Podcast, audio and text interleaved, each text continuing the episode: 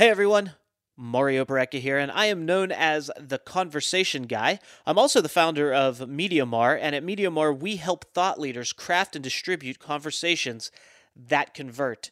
I believe everything starts with a conversation. I believe conversations are the most powerful way to create connections, to create relationships, and to create opportunities with each other. So everything has a basis in conversation. And on this podcast that you're about to listen to, I'm going to have 10 minute conversations with thought leaders to do just that create relationships, create opportunity, but more importantly, to convey value value from them and their perspective and how they operate on a daily basis, and to really tell a story that can bring some value and positivity, tips, tricks, ideas, what have you, to your life to make it better. So sit back relax, buckle in. It's going to be a wild ride. I know those things don't quite go together. Sit back, relax, and buckle in. But it's going to be a lot of fun, and we're going to get the conversation started right now. And as always, don't forget if you like what you hear, please rate and review our podcast. It is my honor and privilege to bring back onto the line Janna Willoughby-Lohr. We had such a great conversation on the last episode. If you missed that, go back and listen to that. Get yourself caught up. We'll still be here when you get back. But Janna is an artist, a poet, a musician, an entrepreneur. She's based in Buffalo, New York. Her company is called Papercraft Miracles. She specializes in handcrafted paper art and gifts that bring meaning to people's lives. She's also very involved in the entrepreneurial space. Uh, and it's something that she is very passionate about. On top of that, and she's a podcast host. Reach the Reach the Stars podcast is her podcast.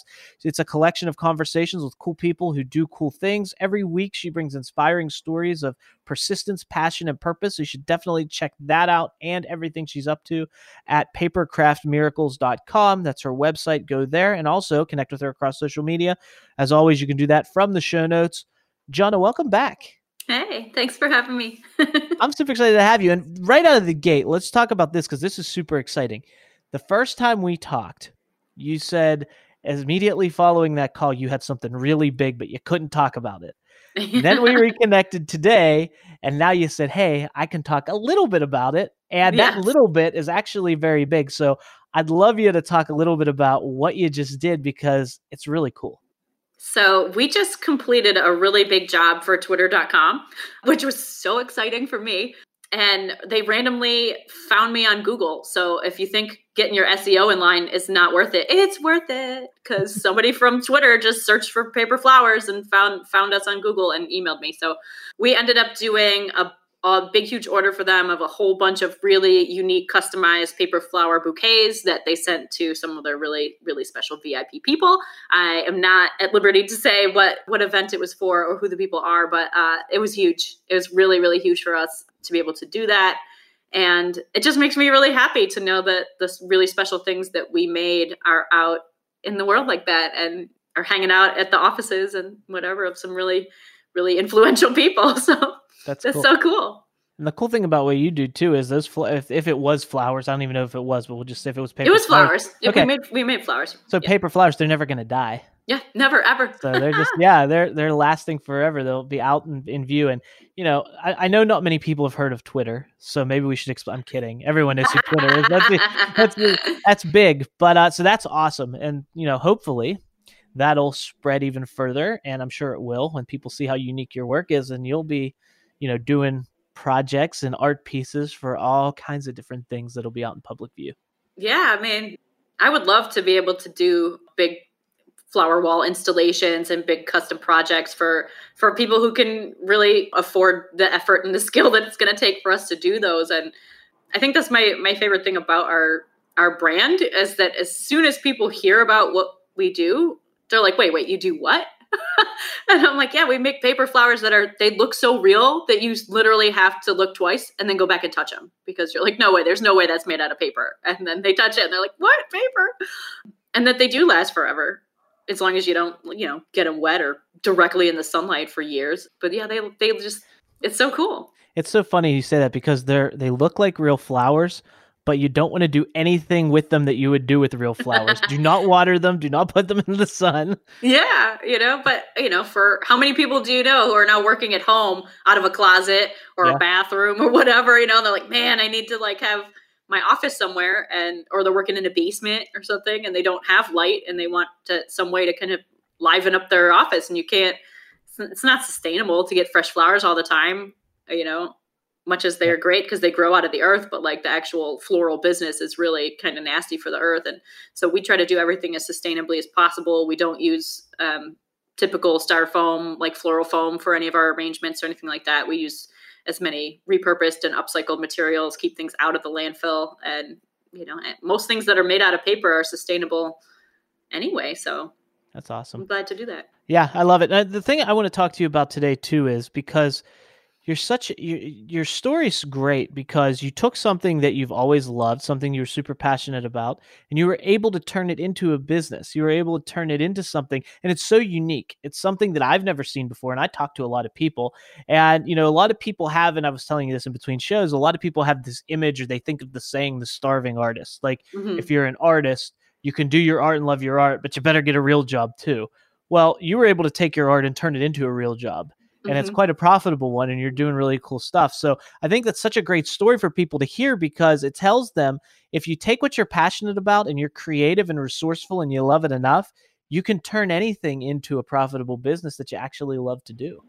Yeah i mean I, like i said in the in the other episode i really love making paper and i have my whole life things out of paper collages etc and when i went to college after my my first year of college i took all these random art classes and met with my advisor at the end of the year and i was like so these are all the classes i took what major am i working toward and he's like those are all electives so nothing I was like, well, like, what am I supposed to do now? You know, you majored in electives. I have a bachelor. Yeah, pretty much. That's awesome. and and I was like, but these, you know, what I what I've learned this year is so influ- influential on me, and I and you know my advisor was just super great. And instead of saying you know you you suck you screwed up you should just start all over again or do something else major in communications like everybody does who doesn't know what they want to do he said what do you want to do?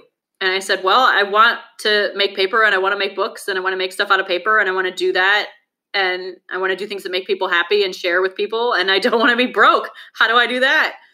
And he said you should do that as your major and I looked at him like he was a crazy person. And he's like, "Yeah, we have a major here called integrative studies, and you can make up your own major and and spend four years doing what you want to do and learn how to to do what you want to do. Spend spend your four years at college, um, chasing your dream and figuring out a way to to make that work for you. And so I did. I took um, entrepreneurial business classes and creative art classes and social work classes and merged them all together into one major that I called entrepreneurial creative business arts with a focus on uh, paper and book arts. And throughout my course of study in four years, I came up with the name of my business. I got my domain. I learned how to code because it was a really long time ago. It was like 2003, 2004 when I came up with the name and, and built my first website on Angelfire back in the day.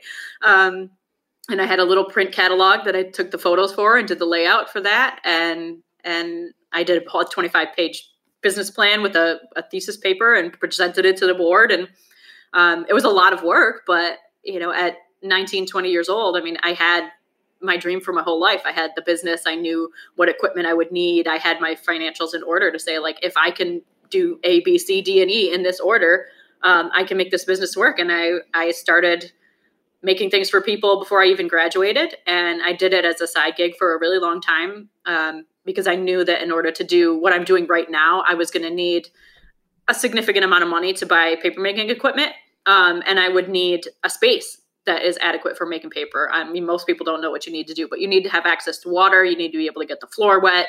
You know, a lot of times people make paper in a basement or a garage or something like that. But I, you know, most basement in a house has like a really low ceiling and stuff like that, and is cold and all that. So, um, I just did a lot of things for people's weddings and you know my friends who were getting married, and what I was doing started kind of picking up steam over the years and eventually after I had my first kid, I in 2015, I quit my full-time job to stay home with my kid and my husband and I had bought this building um, that we're in right now. We live upstairs and the, the downstairs part has commercial spaces and the basement had a perfect basement for making paper. And even though I still didn't have equipment when we bought the building, I was like, you know, someday, someday I'm going to have this equipment. And I had this list of equipment above my desk for years with all the prices. And I was like, okay, as soon as I have saved enough money, this is what I'm going to buy with it. And right after I quit my job, my husband said, stay home and do your book thing. And I was up nursing my baby at like three o'clock in the morning and I was scrolling around on Instagram because I'd been building my Instagram. um, while I was home with the baby. And I just searched for hashtag papermaking to see what other people were doing. And I saw someone in the middle of the night who had posted a thing that was selling used papermaking equipment. And I emailed them immediately and said, This is, you know, my dream. I've been trying to do this for ages. I finally have space and time to do it because I'm not working another job. And and uh, what you got? And they had every single thing that I had on that list above my desk. Like, talk about manifesting it, right? Like, they had all the things plus a whole bunch of other stuff for a fraction of the cost it would have been to buy it new. And I said, you know, can I buy all of that for 5,000 bucks? And they were like, totally. and so my husband went to flew to Indiana from Buffalo and rented a big truck and loaded it all up and drove it back, brought it into our building, installed it, got the water access and the sinks all set up and as soon as it was ready to go, I said, "Take this baby. I'm going to go make paper." Take this baby. I'm going to go make paper. That's yeah, the first time so... anyone's ever said that on my show. It.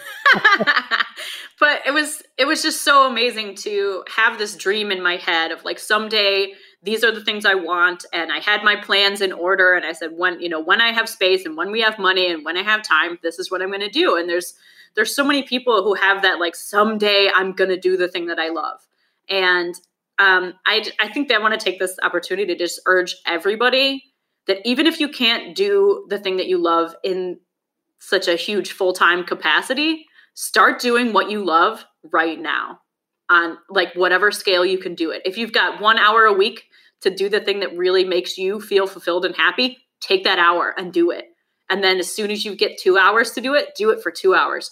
Cause that's what I did. And, you know, I worked full time at a gas station for five years when I graduated college because there was no, I had no social network to to build a business like this. I mean, like Facebook had, was not out; it was not a thing. Social media was not a thing really in in 2004 when I graduated college, and I had inherited a house. I had a ton of debt and we were trying to keep our house from falling down and I had to get a quote unquote day job and and I did that and it wasn't anything that I loved doing but um it, it allowed me to buy art supplies and to take time to do what I really love to do. And it, it picked up steam. And now, you know, I have a team of, of four people who work with me, um, fulfilling all these orders that show up that we get with no paid advertising. So, um, just, you know, I love that advice. And I think it's a reframing job, right? Because I've been in that position a couple times in my life where you're in transition. There's something you really want to do or you want to spend more of your time doing, but you have to do something else to allow you to get in the position to do that. And I think mm-hmm. that it a lot of times it can cloud us and make us almost even angry or um, feeling not so good to have to go do things we don't want to do, and it can make us upset. But and here's the that but that positive spin I like to put on things, the the silver lining. If we go into doing the things we don't want to do, knowing I'm doing this so I can do more of what I love to do, this is giving me the means. It can help you be a little more grateful for that opportunity show up differently to that and it may cut down the time that you have to do that before you can pivot to the other thing. The second thing i want to mention from your story that is super powerful is you didn't sit around and wait and someday and just kind of m- make these plans in your mind you actually had the plan written out you knew it was going to happen and when you have that kind of intention behind something it's only a matter of time before divine intervention happens. Yeah, I mean, it was it was just so crazy because when I was in college, writing my business plan and putting my putting my thesis together and putting my business plan together, I had this kind of vision in my head. I was like, wouldn't it be cool if someday I had this amazing studio space where I could make art and I could hang out with my poet friends and like and and share with people and have a place that is like the hub for all the creative things I love to do and I lived above it with my family, wouldn't that be cool? and we bought this building and like we didn't have immediate plans for me to have my studio space downstairs. I mean the paper making studio we thought you know eventually would happen in the basement. Um, but the building we are in right now is is an old 1890s department store. So the first floor is really amazing. It's like 14 foot high original tin ceilings and it's wow. beautiful. And um, we had a t- we had tenants when we first bought the building and that were all in all the spaces and um, in 2018, right before I won the small business grant, we got a grant from the um, the Main Street organization to do work on our historic building to bring more um, livelihood to our neighborhood. And so we did a ton of work and converted our our huge big the fronting part of the storefront um, into two different spaces so we could still have one rental space and i was we had had another baby and we my office was in our other bedroom upstairs. And i said okay well if the baby's going to have a room i got to move my office. Why don't we use this grant to make two offices downstairs and i'll take one of them as my office and the baby will have a bedroom. And i moved my stuff downstairs and like three weeks after i moved my stuff downstairs i won this $25000 grant.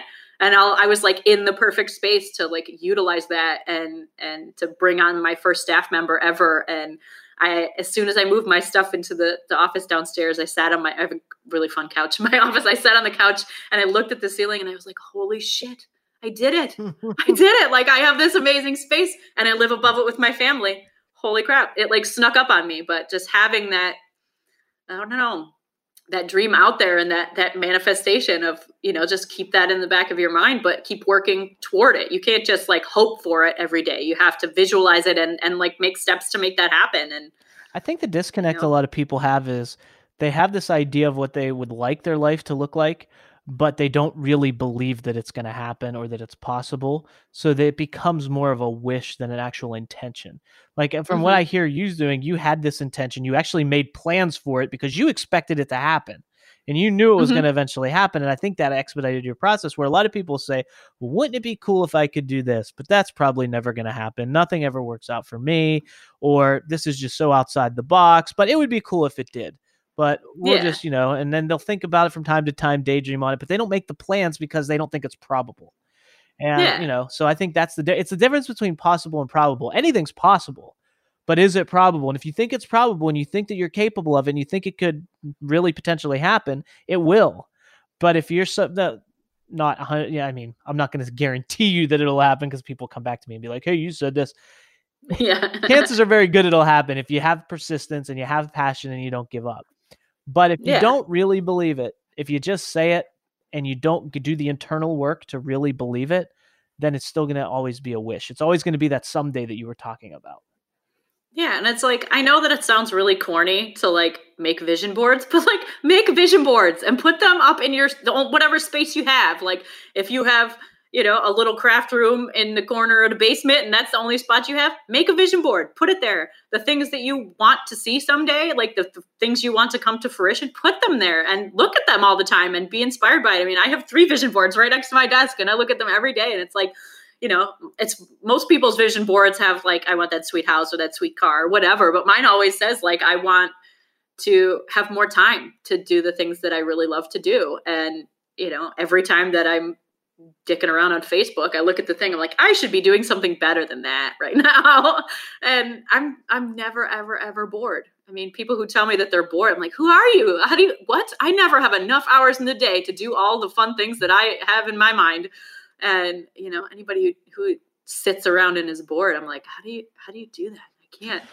I agree. It's a crazy world sometimes. Janna Willoughby-Lohr, thank you so much for being here. Thank you for keeping it fun. It was definitely not boring the last couple of shows. Uh, I want to remind people to visit you, papercraftmiracles.com. And they can also, while they're there, not only see what you're up to and see all the cool stuff you make, but subscribe to your podcast, Reach the Stars podcast so they can go there and subscribe to that and hear you on the weekly talking about great stories with great people and having a lot of fun doing it. Thank you so much for being here. Let's definitely do this again soon. Definitely. Thanks for having me. Hey everyone, I want to sincerely thank you for listening to the podcast. It really means a lot to me. Conversations are what I thrive on. It's something that I believe is so important for each and every one of us to have conversations that matter, to have conversations that connect us, to create relationships with each other. So, the conversation that I have with the guests that are on the show, the conversations that the guests and I create to have with you are equally important and a great way for you to have conversations with us is to rate and review the podcast. So if you could go to Apple Podcasts, go to wherever you listen to your podcast and rate and review this, it is much appreciated. And you can always find us at MediaMario.com. If you go to MediaMario.com, you can find all the things there. If you want to connect with the guests that I had on today or guests that I've had on the show in the past, you can go to MediaMario.com and get their information. If you want to connect with me and have a conversation with me, I welcome that. All my social links everywhere that you can find me all over the web is at MediaMario.com. So go there, visit us, connect with us. I'd love to have conversations with you. I hope you found value in today's show, and I can't wait to bring you the next conversation on the next episode of The Conversation Guy. Until then, have a wonderful day, and we'll talk to you real soon.